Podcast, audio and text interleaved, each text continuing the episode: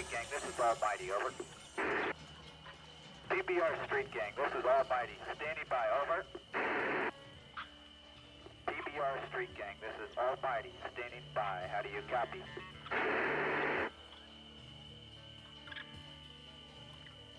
They were gonna make me a major for this. And I wasn't even in their fucking army anymore. Everybody wanted me to do it. Him most of all. I felt like he was up there, waiting for me to take the pain away. He just wanted to go out like a soldier, standing up. Not like some poor, wasted, rag-assed renegade. Even the jungle wanted him dead. And that's who he really took his orders from anyway. All right. So, uh, welcome. This is uh, Here You Are, Wausau. I'm, I'm here with uh, somebody I've known for a long time, but never really talked about this particular topic with. Uh, so, I think, Greg, the. So, Greg, why don't you just introduce yourself? Okay, Dino. Happy to be with you. Greg Ormson. I lived in Wausau for 12 years, where I taught at NTC as communication instructor, mostly writing, speech, those kinds of things. And um, moved to Hawaii after retiring from NTC in 57, lived there four years, and then was throwing a coin as to whether to go to uh, Arizona or Florida. And um, my partner Debbie Iozo, who went with me, we were together in Wausau, and then she went with me to Hawaii, and then we decided together to come down to Arizona, and so we've been here for the last two years now. And uh, I grew up in Menominee, Wisconsin. I lived in Michigan, Ohio, Illinois, um, Wisconsin, of course. I lived in Seattle one summer. Traveled quite a few states and been to a few, several different countries. But mainly, um, that's enough for that. I'm just here to talk with Dino about yoga tonight, and, and happy to connect again, Dino. It's Sure. been a long time. Been a Yeah. long time. so I think aside from like seeing you at gigs, I think the last time I saw you was at somebody's apartment at Wausau East. Yes, that was Nick Hohen when we were practicing with the band. I think with the McGee's Yeah. at that point. Yeah, Yeah. and you were you were doing a story for the Culture Bin. I Bin. was, yeah, and it was, and I just remember, in, in- whose apartment was that? Yeah, that was Nick. Nick Oh, Hohen's wow. apartment. Yeah, Okay, I just, good old Wausau East. yeah, man, what a and what a great apartment. So, Oh yeah, yeah. a great place. so let's let's just sort of jump right into to, to the yoga the thing. So. Cool. so you over the years you've been sending me articles and i you know sort of been paying attention to to how you've been writing about yoga but more importantly um so so let's yeah let's start talking about the articles and then i want to step back from that so how did you become someone who writes about yoga Yeah, great, great, uh, great entry there, Dino.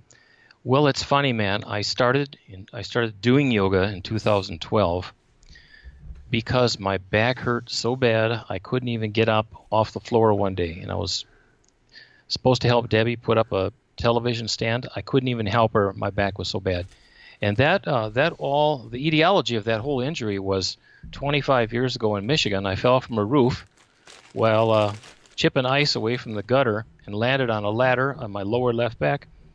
And my back was so bad that I knew I had to do something, man. And it suddenly occurred to me laying there in Hawaii, well, what what the hell are all these yoga signs every other building I see? Maybe I should try that. And so I started yoga in the fall of 2012 as kind of a last resort. You know I was terribly injured, and I stepped into it, did a few sessions.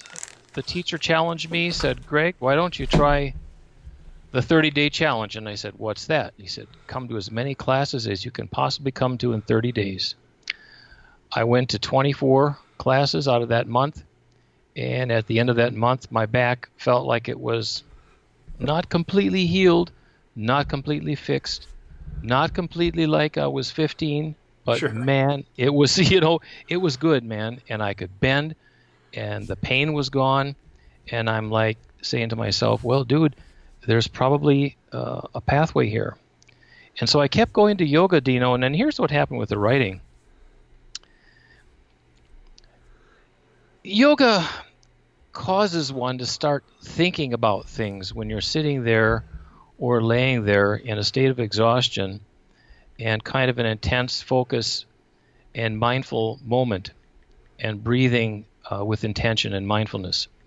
And suddenly, all these images started coming to me, man. In Hawaii, I was separated from my family, separated from our friends in Wausau, separated from uh, everybody I knew, separated from my professional colleagues. There we were in this island in the middle of nowhere, completely alone, pretty much, and it was hard to make friends there. And these images started coming to me of my family. Some were good, some were pretty tough and, and, and hard to handle. And by God, Dino, I went home one day after yoga and I sat down in my apartment overlooking the Pacific Ocean. Boo hoo for me, huh? Boo hoo. Yeah, I'm not really. Yeah, right. It was a hundred. It was a hundred below zero here a few days ago. Yeah, you're not really feeling it. Yeah. Okay. Right, but you go ahead and talk about the Pacific Ocean all Yeah, you no, want. no, no. yeah. Okay, man. Well, I, I started writing about my family, and something just got into me, and I, I, I, I wrote intensely about my family for about a year, and everything came out. You know, when I in the yoga classes, I was in sweat and tears, and I was just you know working it all out, and it took about a year of a lot of writing, a lot of writing, thousands of pages. At the end of that year, I tore it all up and I started writing about yoga. I was like, well, God, I should write about this today. The instructor said this, and I wrote about it. And I got it published, and that was in 2012 um, for a thing called the Yoga Blog. And then here we are, um, seven years later, and I've published 72 articles in 12 national and international publications. Uh, the most recently, Om Yoga and Lifestyle magazine out of uh, London, and it's a print and a online feature. So, you know, all these things just happened, man. And I kept writing about yoga along with other nonfiction subjects. And it grew from there, man. And I'm still writing um, and, and learning along the way. That's so that's fascinating because it's it it allows me to sort of ask about two things. Yeah. So I, I think what's cool about what I really as as a writer, I I really like the idea um, that something broke free for you, yeah. and that it and so what what people don't talk about with with writers a lot, and, and but writers know that writing is a practice. The Yes. same, you know, the same way yo, you know, they talk about yoga as a practice. Yes. You know, the you get more out of it the more you do it. You know, like I I'm I've uh so I like you I I write often. And so I started uh what I I always talk about it, but I I started writing uh in my in a journal on the last day of 6th grade. I'm I'm 48 now and I've and I've written every day for 30 minutes a day uh, in my journal since I was since the last day of sixth grade. Good God, man. And uh, and the nice thing, you know, so you know, as a write, and I don't. It was for me. I know exactly what sort of triggered it. In in sixth grade, I read the book Harriet the Spy, Hmm. and in the book Harriet the Spy, Harriet just writes everything down. and for as a sixth grader, I thought, well, that's the coolest thing ever. Not you know, if you go back and look at I you know, because I also got braces, you know, like the last week of sixth grade. So there's Yeah. you know, like there's some fun thematic stuff. But then over the years, as a writer, all of like I'm a I'm a process guy. Like Right. the more you know you you find you find truth and you find subject matter in the act of doing something. Yes. you know like it's that you know yeah i'd be really great if i if i was jack kerouac and i could just write a novel kind of straight. But at at the same time you know i'm i'm pretty impressed with just now as a 48 year old the ability to sit down and just write as a professional you know and so i'm i'm good that way. And so combine that with my my tremendous respect for yoga and uh and i it just it's fascinating how it's a practice both of them are practices Indeed, my friend. And, you know, we've talked about writing before. We've both talked about writing down the bones, you know, Natalie Yeah. Goldberg's book. And, and you know, Gold, um, They, it talk. Who was it again that talks about the ten thousand hours to develop an expertise? Malcolm Gladwell, yeah, right? Yeah. And how writing and yoga and all these things that have they have a certain etiology. There's always an event that sparks something, whether it's Harriet the spy, Right. or whether it's falling from the damn ladder uh, and, and hurting your back. There's some event that triggers uh, the process, and then it's a process, it's a practice, absolutely for your whole life. Right. And you know, you you've earned your ten thousand hours, and man, when I was sitting there grading all these communication papers at NTC, ten thousand hours poring over sentences after sentence after sentence after sentence for twelve years, my friend, twelve Yeah. years, thousands of hours going over sentences. By God, what NTC taught me as an instructor is that when I when I finished, when I retired and left, damn it, I could write a sentence. Yeah. And Is- that's not a small statement, brother. That's not No. a small statement. No, no, because that's the thing. Like the ability to write one sentence, One damn sentence. right, is is amazing. And then you add in, you know, like you add in the idea of the the bigger idea of I can write down my truth, yes. and all all of a sudden, now now we're into some some heaviness. Yes, pretty soon your whole process is uh, the process of sat or truth. You know, sat, the Right. Sanskrit word for truth, and Gandhi called it satyagraha. It was his practice, right? Satyagraha, his truth force. Well, shit, brother, that takes a lot out of a person, and it puts a lot into a person. Yeah, I yeah, I couldn't couldn't say it better. I just sort of, you know, and it's like I think I discovered I well actually no, I know I I came to yoga at the absolute wrong point in my life. um so, you know, I was I was in college and uh and I you know, I, I wanted to be Allen Ginsberg. and uh and I was Moloch, Moloch. right and i was in a terrible relationship with a woman and she's the one who brought me to yoga and The perfect storm. right exactly i'm like oh my ego my like looking back my ego was so enormous Yeah. and, and i feel like i feel like i should go back to uw milwaukee and apologize to everyone in the english department and just say i'm sorry you tried your best. There was no getting through to me then. I'm sorry. But uh yeah and so it was one of those things where like she had she had me going to to yoga and i i took ayurveda classes at at uh at a place called blue sky because she was studying to Uh-huh. be a massage therapist and a physical therapist both at the same time because you know she she wasn't sort of eager enough to you know kind of kind of take on just one thing. But uh so yeah then then it turned into uh you know like we we it was ayurvedic eating and and sort of the the philosophy then it was reiki and the philosophy of breath or the science of breath and then you know you, we got into some of the science like the things that I, I said were more intense like rolfing and and sort of joint manipulation and just some of some of the sort of what I at the time I thought of as just sort of bullshit new agey practices. But Yeah. you know, because I again I was twenty, you know, so it just you have to forgive me for that. But you know, it, it is just sort of one of those things where you just go, yeah, and but the universe let it stay with me, you know, Yes. specifically things specifically, you know, Ayurveda and how that that has lingered through my whole life and probably bubbled up around age 42 you know Yeah. and so yeah so then Yes. so tell me a little bit about uh the beginning of yoga for you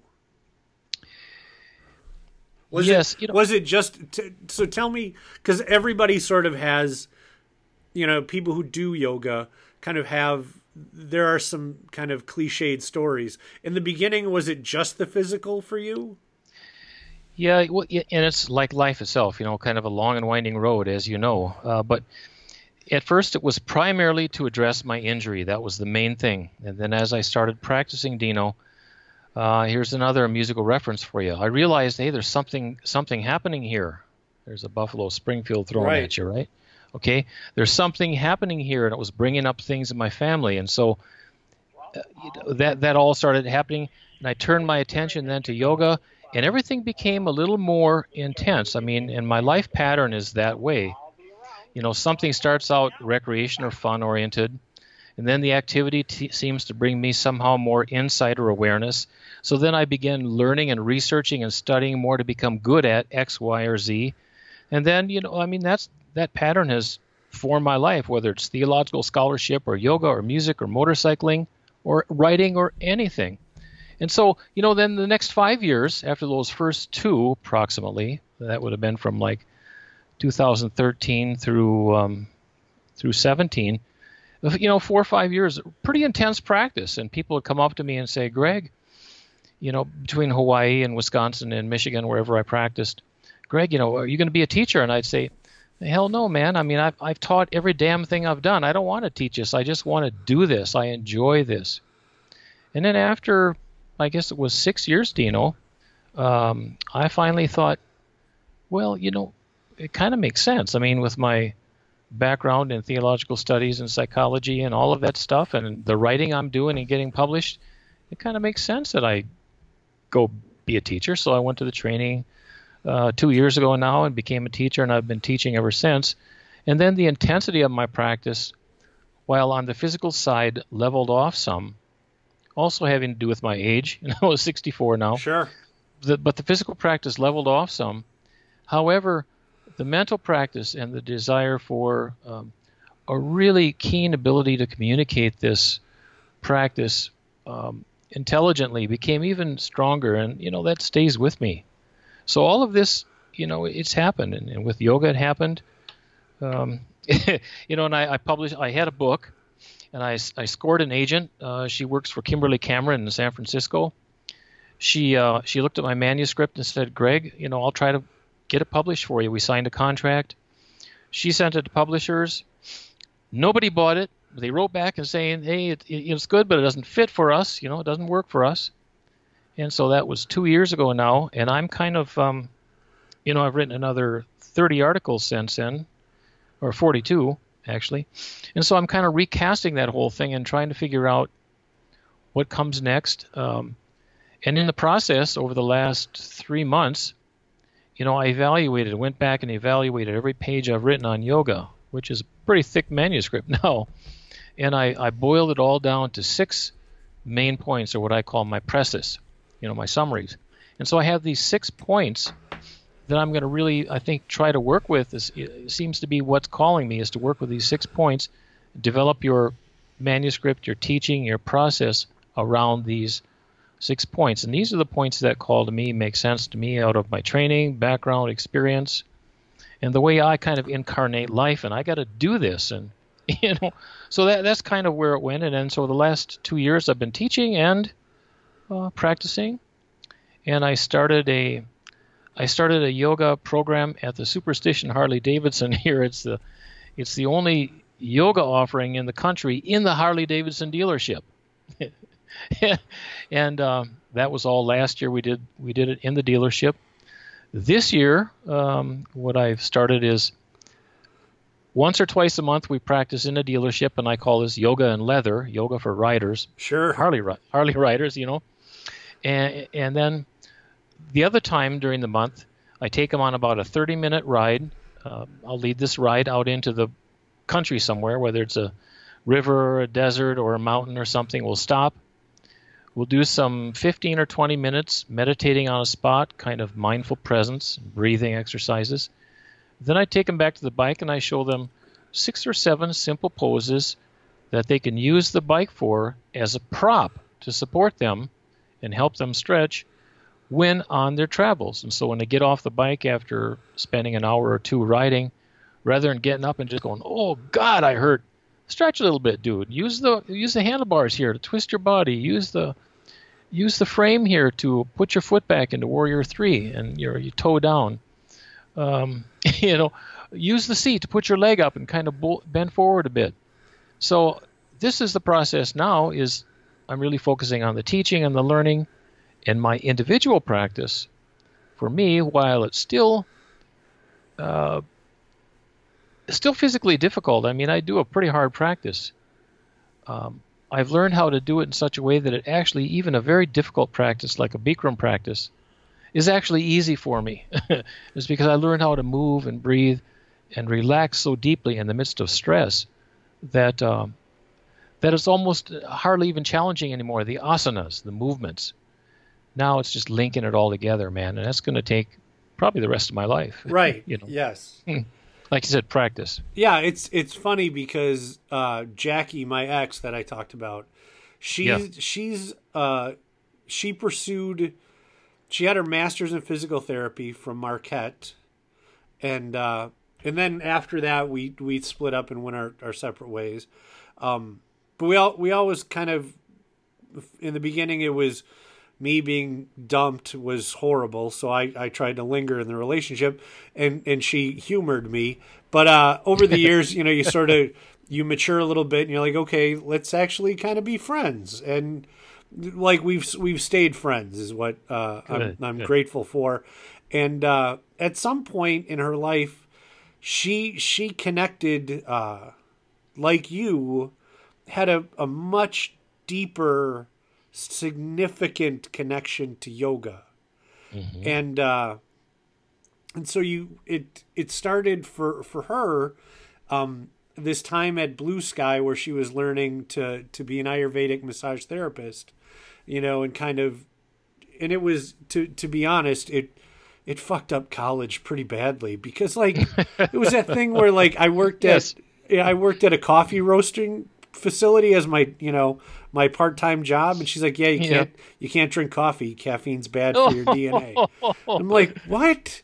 Okay, you're the girl who who lets me see her naked, so Yeah, I'm gonna yeah. do whatever you say, you know. But it was, you know, like we became that weird, you know, you know how it is with with young people. You just become sort of obsessed, and so Yeah. like we we had broken. We were in college, and she was a Division One athlete. She was a scholarship volleyball player, and so Uh-huh. you add, and she had to. She she will say this herself. She had a bad case of exercise addiction and so you start adding all of this together and and I get a kick I just love looking back on that and going we were out of our fucking mind and we were so weird people must have Yes. thought we were so strange like we were that weird couple who had Yeah. like we always had a can opener with us and like we were carrying cans of tuna and chickpeas. And it, we didn't like put it in tupperware like normal people. We would just sit in the union and open a Yeah. can of chickpeas and eat the can of chickpeas.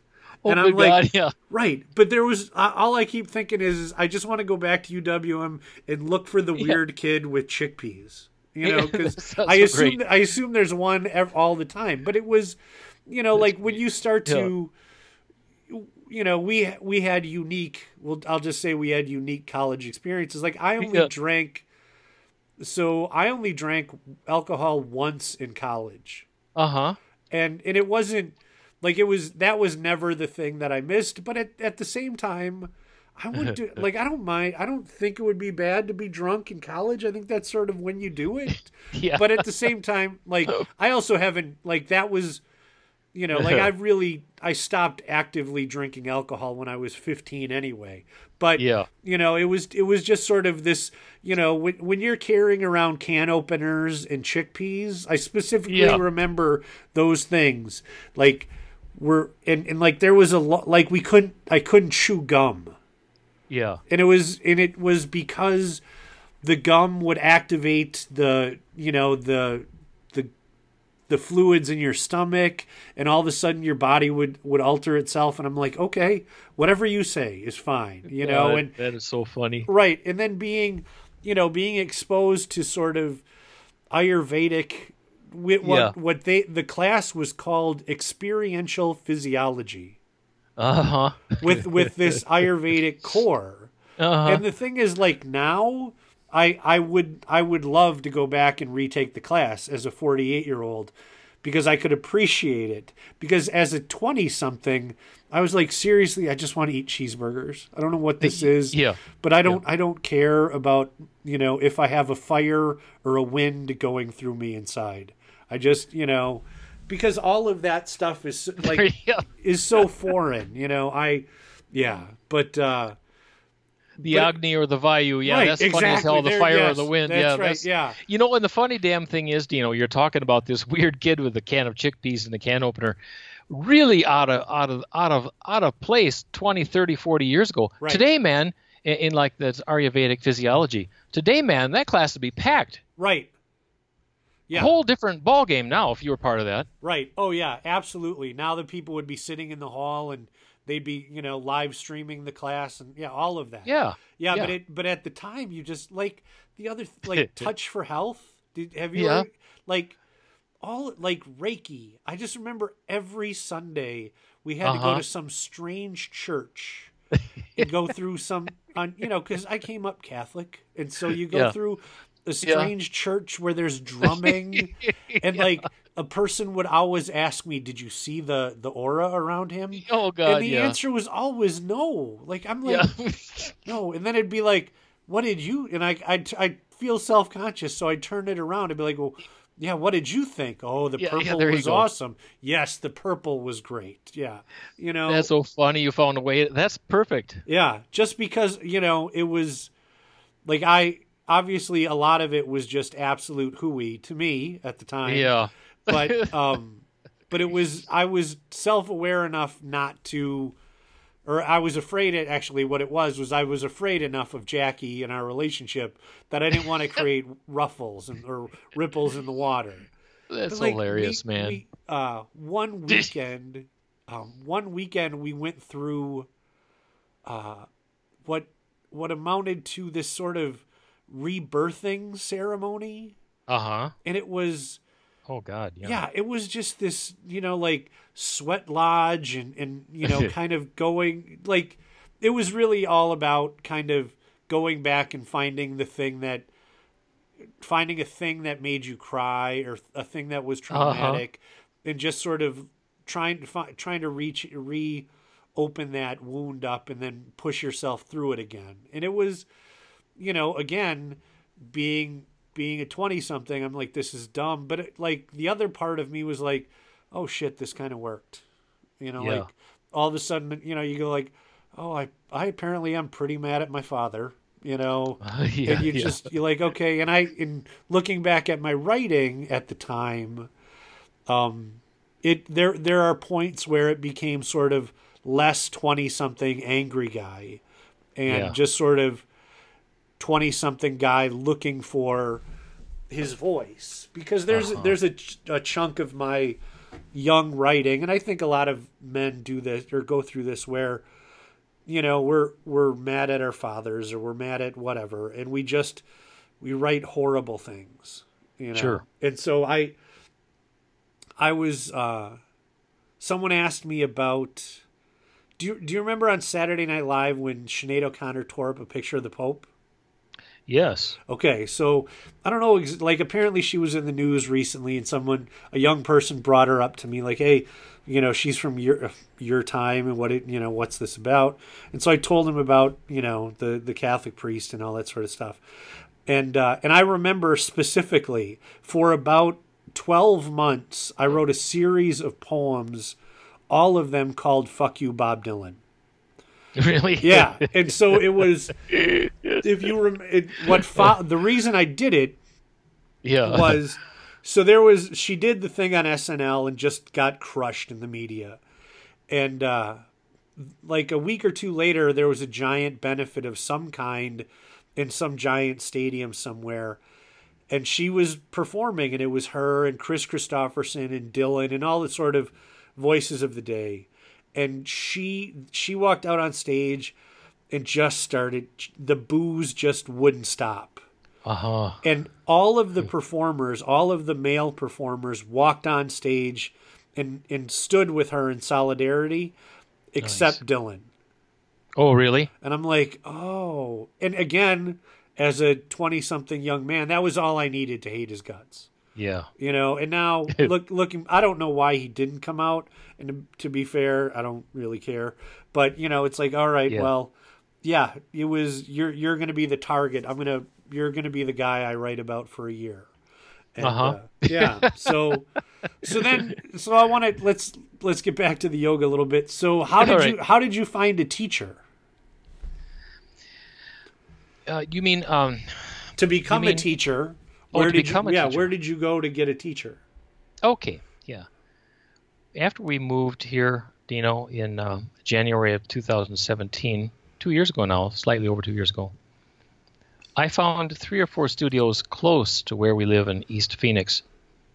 And it just so happens that one of them I found had a yoga training coming up. And the good thing about this particular training is that it was a condensed version 20 days in retreat where you basically live, practice, eat, breathe yoga 24 7.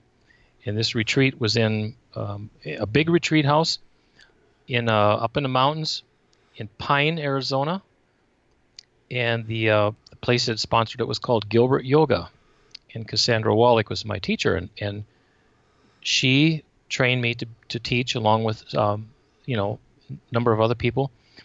And when I found out that, what I found out then, over time, and looking back now and comparing it with other teachings that I see, and knowing what I know about, you know, kind of this library in my head of yoga and the schools of yoga and the possibilities of teaching and blah blah blah blah blah blah, she was really good for me because she happened to focus more on breathing than almost anyone I've encountered either before or since.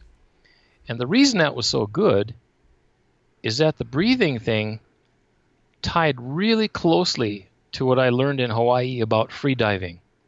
You know, we moved out there and I I saw these guys take a deep breath and dive down 60, 80, 100 feet and swim with the dolphins, you know, and they'd they'd twirl and the damn dolphins would come right up next to them and they'd twirl in the same direction. They'd take a le- this is on a one breath, it's not with a tank. They'd take a deep breath, dive down and take a leaf, a big, you know, these banana leaves are as big as uh, uh, as big as you or me. You take one of these leaves down, hand it off the dolphins, and the dolphins would play with this thing like crazy. And I even saw one time one of these free divers go down, take off her top, her bikini top, while swimming, and release it, and the dolphins took it and they were playing like hell with it, and then they dropped it. She swam over, picked it up, and went up to the surface. Well, I I saw this, and I said to a guy on the beach, hey man, what's your name? He told me. He said, can you teach me how to do that? He said, yeah, I can teach you. I said, well, when can we start? He said, you know, meet here at the beach, same place in two weeks. I said, okay. I met him. He taught me how to free dive. And it's interesting, Dino, because he said, do you do yoga? And at the time I did not. I said, no. And he said, oh, it's too bad because I found that yoga people are much cooler, at, better at doing this than non-yoga people because they worked with their breath so much. And I'm like, whoa, tell me more. So I had a whole entree into that discussion about breath through freediving. I learned a lot about it. And then, of course, after I did yoga and the training with Cassandra and everything I've read about yoga and breathing, uh, the breath as a function of physiology, the parasympathetic nervous system, the sympathetic nervous system, all that good stuff, I realized man, what an interesting paradox here. I learn about conscious breath hold in Hawaii, and I come back to Arizona and I learn about conscious breath employment or conscious breath use or moving with conscious intentional breath and and so now when I do my yoga classes as a teacher I actually focus a lot more on breathing and breath than anyone I know, and part of that comes from uh, my training as a freediver, but also from Cassandra, and then also from, you know, my understanding and reading further about breath. This this this notion of breath or prana as a key aspect of yoga. And I always say in yoga, you know, we we mobilize prana, and prana is the vital life force, the the energy, the air that's in this vital center of heart, lungs, you know, center right there. We mobilize prana and we embody the asana and we focus the monkey mind and we surrender our cares. And when we do that, man, then some things start happening, dude. And then that, you know, like something's happening here. That old Stephen Stills song. People, people wake up and go, shit, yeah, something's happening here. Uh, maybe I ought to pay attention. Some, of course, just go on and don't. They do yoga for exercise, and there's a lot of stupid shit out there now, you know. Beer and yoga, and wine and yoga, and naked yoga, and weed and yoga, and aero yoga, and surfboard yoga, and all that. That's fine. I don't have I don't have any use for that stuff, none whatsoever. But if somebody gets something out of it, and then they come to the point that hey, mindfulness and breath might be a little more important than than uh, spinning on this thing hanging from the ceiling. Um, then you know they'll they'll find their way, and if they don't, that's not my call, my control, my issue, my concern. I know what it is. I know what it is, and that is you know the the organic practice of intentional breath, an intentional movement with heightened focus.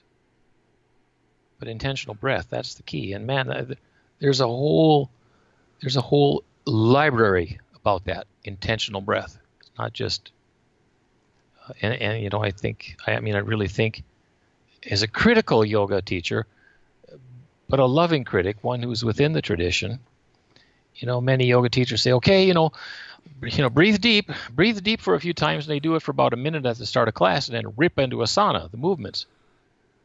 You know, that's because our culture is on such a damn fast pace, we can't slow down long enough to even do breathing for 10 minutes. Uh, you know, so so I'm kind of I'm kind of I do more of that I think than the average person uh, by a long shot, and uh, and I, I, think I think so I've been yakking here way too much about that, uh, but I think you asked me about my teaching and about the practice and how I got to that, didn't you? Do you know? It, yeah, it might have been. Yeah. Okay. Okay. Yeah, way too way too far far afield, perhaps, but. Oh, oh no, it's okay. Don't no, it's a podcast. Go wherever you want. Okay. I, I, can I can keep up. Don't worry. So okay, because good, good, good. like the it's it's interesting to me being an an older fella now. Like I'm, you know, I'm I, I would be, I'm an elder of of the tribe now, and it's that, uh, the the idea. Like I I really am am fascinated seeing. Um, the idea of mindfulness sort of enter into we'll just we'll just say pop culture no kidding. Isn't that it, interesting? You know, hmm. and it's it's that I I remember, you know, like it it always takes sort of or for me it always takes and I and I think this is just sort of granting permission. It always takes sort of an external thing for me to go, yeah, the the weird shit that I'm fascinated by is is okay. You it's fine, Dino, go ahead. And yeah. and so, you know, mindfulness, it was um it you know I'm a music guy and I and I was I was of the very first age uh, when when hip hop was born when rap music was created mm-hmm. and it mm-hmm. was it was a profound influence on my life mm-hmm. and you know essentially one of the founders Russell Simmons who created the very first hip hop label um, at some point in his life gave up drugs and alcohol and chasing women and pursued a life as a yogi. Mm-hmm. And he wrote a book about mindfulness. How interesting! And so the cool thing is, so yeah. I, um, so he also owned a, a, a clothing company, and they, you know, shoes and all of that. And one day, a friend from Eastbay said Russell Simmons is going to be here, and I'm like, oh, you know, apparently they come in like, you know, they they come in and they kind of charge up the troops to sell Phat, his company was called Phat Farm, and uh-huh. uh, you know charge charge up the troops to essentially sell more to show off the the uh-huh. products and stuff. And I'm like, can you get me in that meeting?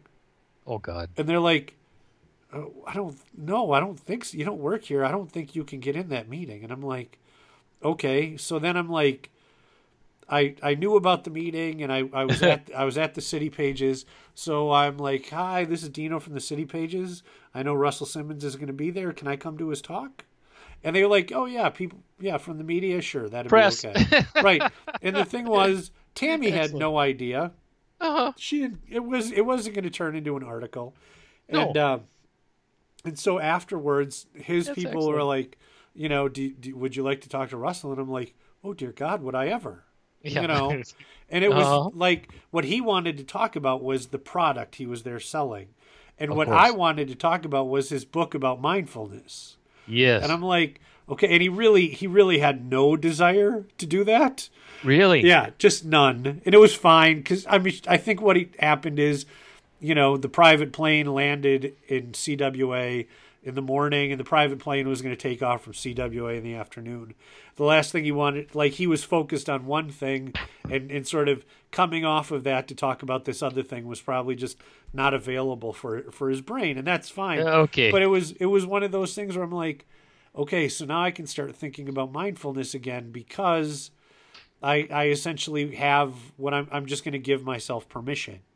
Nice. And uh, yeah, and Nice. since then he's wrote he's wrote written a series of books about meditation and yoga and diet and and all sorts of stuff. And he's also been, you know, he got caught up in, you know, having some sexual impropriety scandals and and you know, kind of was uh what is that where publicly denounced or, or whatever it was. And he Oh, is okay. he you know, and he's he sold his companies, he got a divorce and the whole thing. And so now like he actively just is a yoga guy. He puts his Uh-huh. he puts his billions of dollars into expanding yoga and veganism and all of this stuff.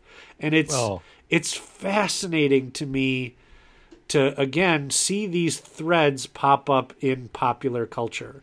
That is incredible. Yeah, and so one of the things that I wanted to I wanted to get back to was how this how this relates to Wausau and and how Yeah. and so you and I had exchanged an email that you worked with Robin Brettel. Yeah, I did. Um, one of the days along the way, uh, when when we were making our transition back here uh, from Hawaii back to the states, we stayed in Wausau for a while. I mean, that's where Debbie was from and where I worked. So we, you know, we still have contacts and still get there a lot in the summer. and Stay stay for quite some time. Well, Everest Fieldhouse had a, a day one kids celebration or a family family fitness celebration. I went because I read about kids yoga and I thought, well, okay, I'm going to go and see what this is about. And Robin was there and she was doing some things on yoga with kids and I walked in before it started and, and kind of introduced myself and said, hey, you know, my name is Greg. I'll be taking some training in Arizona soon. Can I see what you're doing with kids? She said, sure. Not only can you see, you can help. So I said, all right. So I helped her that day, and then I went to one of her classes maybe a week or two later um, at the middle school, I think, down in Weston. And, you know, kind of kept in touch to some degree with Robin. And then when I wrote um, one of my articles on Enter the Master, Enter the Child, I sent that to Robin, and she, you know, she found it interesting. And what happened, you know, is that, well, you know, the Wausau connection. Yeah. you know the Debbie and I were with her daughter and uh, with her daughter and her granddaughter, and her granddaughter was only 17 months old. And I was in the midst of all this yoga stuff, and you know we, we were staying there at their house. So I'd get up from the TV and I'd stretch and I'd do some yoga poses, and, and the little girl would sit on the couch and just stare at me, you know, like what's he doing? And so then one day I said, "Ah, I'm gonna get do some yoga, I think, and I stood up and I started doing a couple things on the floor, and by God, this little girl jumped up off the couch. She came down and ripped into a perfect downward dog. And then she did a dolphin pose and she's doing all this stuff. And I'm going, look at this. And she's got a big smile on her face. And she's just jumping into it. And so I wrote an article about that experience uh, Enter the Master, Enter the Child, and talked about how we, you know, what, to kind of open to the curiosity of the moment and the fun of the moment. And if we can start again like that, we can find this real joy in our practice. And, you know, it was published by Asana Journal. And then, and I practiced quite a bit at Community Soul in Wausau there. And, you know, Kirsten just sold it last month, but I practiced a lot with Kirsten. And then another Wausau connection is that um, when I was at Community Soul taking a class one day, Blake Opsol Waho- Wahosi, is it? Um, who works at the River District now, Wausau River District Okay. he was a teacher there, and he, he used this phrase at, at the end of one of the classes. He says, you know, release into savasana. And I thought that was such a beautiful phrase, release into savasana. And this is how a lot of articles start. You know, I'm sitting in a class, and I hear what's going on, and I take this phrase, release into savasana. Went home, and I wrote an article about that, got that published called Release into Savasana. And, you know, and, and, and in Croy Kroga on Seventh Street. Um, Yep. I practiced there as well. And so all of this stuff, you know, many of my articles kind of came out of. Uh, there's another one that came out of the Wausau area when my practice there called "To Slow Down and Breathe," which uh, ties again into the, you know, into the, into the whole freediving thing. But my Wausau connections are still pretty strong. You know, I mean, with the music, you know, I had all kinds of experiences with the McGee's. We were together for five years there with John Shea and Nick Hohen, and uh, you know, we played at Basil with Jim Daly, and we played at um, Malarkey's at Tyler, and we played at Limericks there with uh, Corey Holm, and did all this stuff, you know, and you know, God, in some ways, I wish I would have stayed there because seven years now, we would have had 12 years as a band, we could have been halfway decent by now, you know. Right. Yeah. And I remember, I remember you doing that interview with us, man, in that apartment you brought up on East, uh, the old East School Nick's house, and you wrote about it in Culture Bin and talked about how, hey, you know, it's. I think your opening statement was something like, you know, it's hard to play an ancient instrument, and you know, you're referring to John Shea at the time regarding bagpipes. But, but and here's the funny thing about that too, Dino. You know, I um, 41 years ago, tie-in, the music tie-in. 41 years ago, I toured in India with um, with a small group sponsored by Lutheran Church. There were eight of us, and we were supposed to go to, you know, hospitals and villages and you know, ambassadors' homes and missionaries and churches and all this stuff. And we were all just 22 and 22 and below. I was the leader of the group at 22. And we landed in India, started traveling in this country, and just kind of got our freaking minds blown. You know, I was a young kid from Wisconsin there's another one from Wisconsin. There were two from Iowa. There were two from Ontario, and there was a couple others from other states. Well, for God's sakes, the first time I saw yoga, a guy was doing eagle pose um, outside of the church on Easter Sunday morning, and he was all twisted up. And I thought, what the hell's wrong with that guy? I thought he was ill. I mean, he just looked sick and twisted. And, I, and there are so many people like that on the streets in India. I thought, well, here's just another, you know, paralyzed guy or something, and, and really, really in bad shape and so that's the first time I saw yoga. And we'd go to we'd go to a school and start playing a program. And the minute we were done, a whole bunch of Indian people come on stage next to us to set up and start playing. You know the the the sitar and, and all these Indian instruments that I had no idea what was going on. And I remember seeing the sitar the first time 41 years ago and thinking, that's the weirdest damn thing I've ever seen in my life. And it's got a strange sound, you know. I mean, and they even use it in hurdy-gurdy man for god's sakes. It's so strange you know? Well and now here the funny thing musically kind of tie this all together dino. All these years later i'm singing with a friend from india here uh, in arizona. We're practicing and we're doing bhakti type stuff and, and songs to prepare for yoga. She went home to india in december and i said to her sumi i'm going to give you some money. Can you see if you or your parents can find a sitar for me and buy it there. I said, if I go myself, they're going to charge me at least a thousand dollars, probably more. and she said, yeah, we'll see what we can do. So Sumi went. Uh, this is in Mysore with her whole family two months ago now in December, and they found a beautiful sitar. Sent me a picture of it. I said, yes, buy this for me. They brought it back. Just last week, Thursday, I started at the uh, India India Music Academy in Phoenix learning the sitar, man. And so here, funniest thing you talk about this life cycle circle, you know, when you talked about that right. with your story. Here we go, Dino. Ancient instrument, bagpipe, sitar. Weird sitar, I'm learning to play it. Weird yoga, I'm teaching it. So strange, dude, to look back after all these years and see our life in this in this this kind of incredible arc that would make no sense from the other end if we looked back, uh, if we looked ahead. but looking back, you go, oh my God, wow. yeah. Kid from Wisconsin learned sitar and teaches yoga in Arizona after all this stuff. How did that happen? Right. Well, what You know- would your colleagues at NTC think of this? Well, that's a good question. I don't know.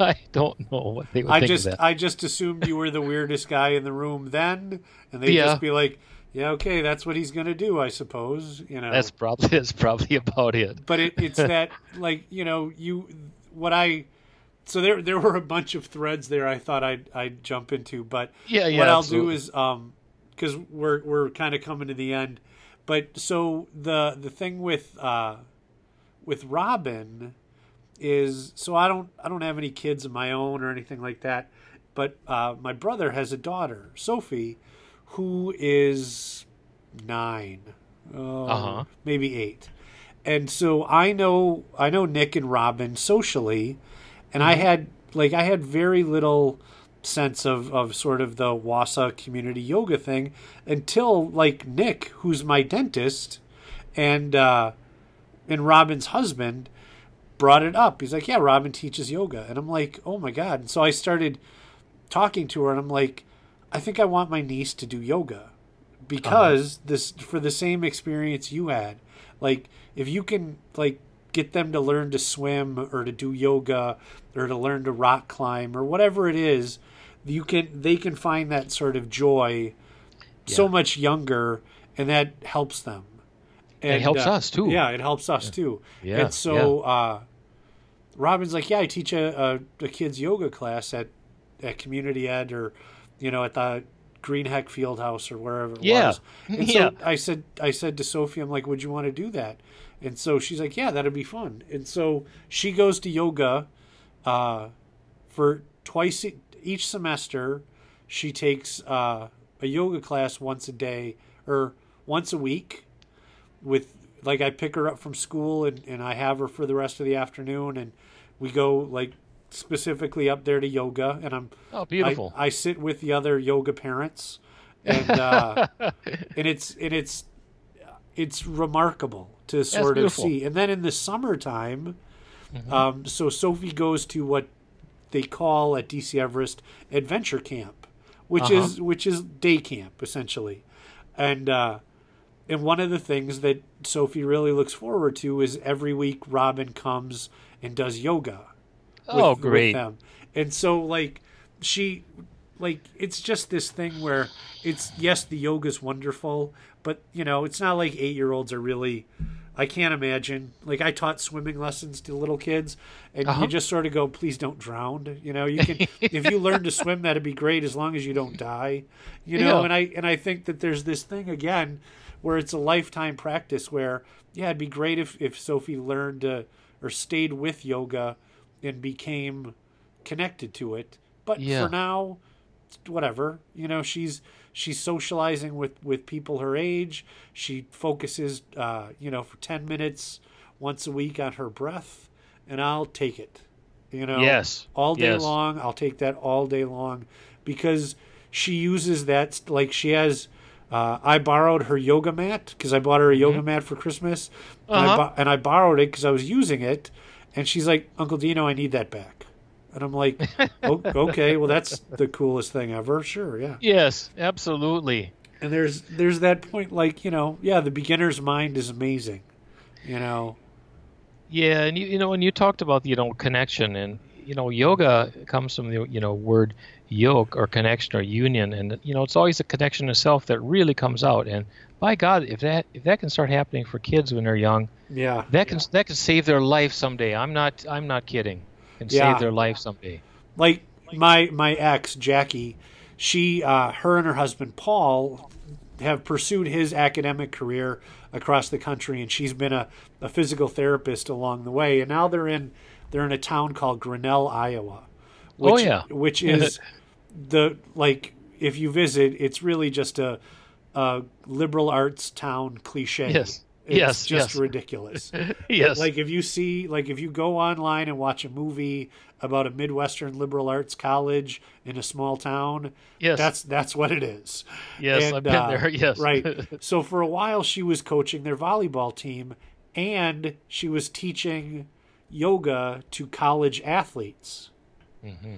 And it was like hearing her tell the stories about it was fascinating because she just sort of you know, 18 year old boys who are on the baseball team. They don't, Yes. again, having been an 18 year old boy, that she stuck in these things at the time. You know, it's, it's, they, they're just sort of like, look, lady, we just want to play better baseball. If you can help me Yes. with my hips, that'd be great. But, Yes. You know, again, it's that thing where, yeah, she, you know, she really, uh, just kept just kept championing or she just keeps championing the benefits of yoga and now she does she's returned to sort of one of uh, one of the things that she developed in college, and she does uh, cranial sacral therapy. Therapy. Oh goodness, goodness. And it's having been with her when she was learning that, and she was probably doing it wrong. I know that it's remarkable. It is a remarkably powerful tool, Absolutely. and uh, and she's pursued it like, you know, like her yoga practice. She has pursued it literally her entire life, and Wow. so she's, you know, she goes on yoga retreats and she goes away to to study cranial sacral sacral and she's a TA and, and all of this stuff and I you know along with the hard science of being a physical therapist wow. yeah and so- Fantastic combination. yeah, it's a Wow. it's a like she's you know I I appreciate her so much more now than I did when I was 22 it's it's ridiculous That's yeah. really great. so You know, right. There, there's one more one Yeah, more event I wanted to talk to you about. You know, we talked about these these events that happen both in your life and in my life that that kind of tend to jettison you into a new path or move you into a new direction. I remember very specifically, Dino, when I realized how ben, how yoga had helped me, and this was after about two years practicing in Hawaii, and it made me think about teaching it to motorcycle riders. I was driving down a narrow road in Hawaii, and if you know anything about that, Hawaii, they're all narrow and they're all made out of lava and they got rocks all over hell in the shoulders. And so if you fall, it'll hurt like hell or you'll go off a cliff and die, one of the two. And I was going down this really narrow road and I had to make a U-turn very quickly because the road was coming to an end and there was traffic behind me and it was a mess. Dino, I pulled off the side of the road and I did a quick U-turn on my bike. Now I was driving a Road King. You know me, I'm not a very big guy, Right. like 175 pounds, man. I'm pretty small. My Road King is 800 some. It's a huge bike. I came to this little area at the end of the road, whipped a U-turn and just shot back the other way like nothing had happened.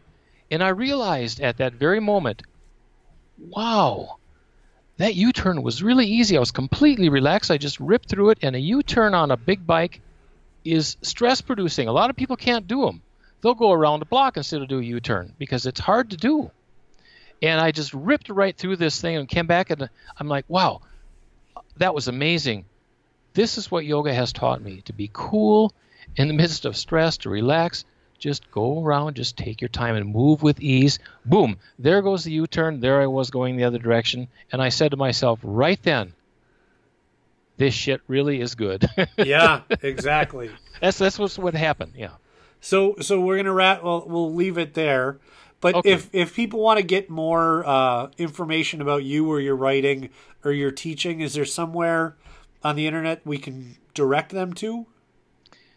Yeah, you, you know, I, I think they could, if they use the hashtag motorcycling yogi G, just motorcycling yogi G, one word, that'll get them to some of the writing on the internet. But probably the, the better place would be my website, you know, HTTPS, and then my name, GregoryOrmson.com, G R E G O R Y O R M S O N.com.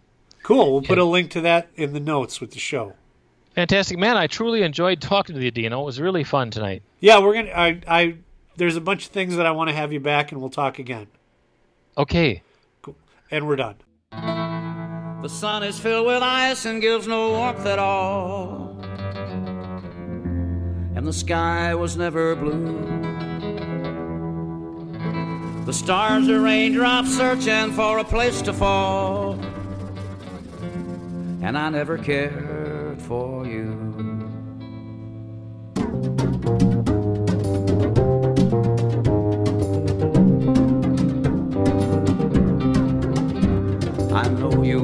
Believe these things I tell you. No, you won't believe. Your heart has been forewarned, all men will lie to you. And your mind cannot conceive. Now, all depends on what I say to you. And on your doubting me. So I've prepared these statements far from true. And disbelieve. The sun is filled with ice and gives no warmth at all. The sky was never blue. The Stars are raindrops searching for a place to fall. I never cared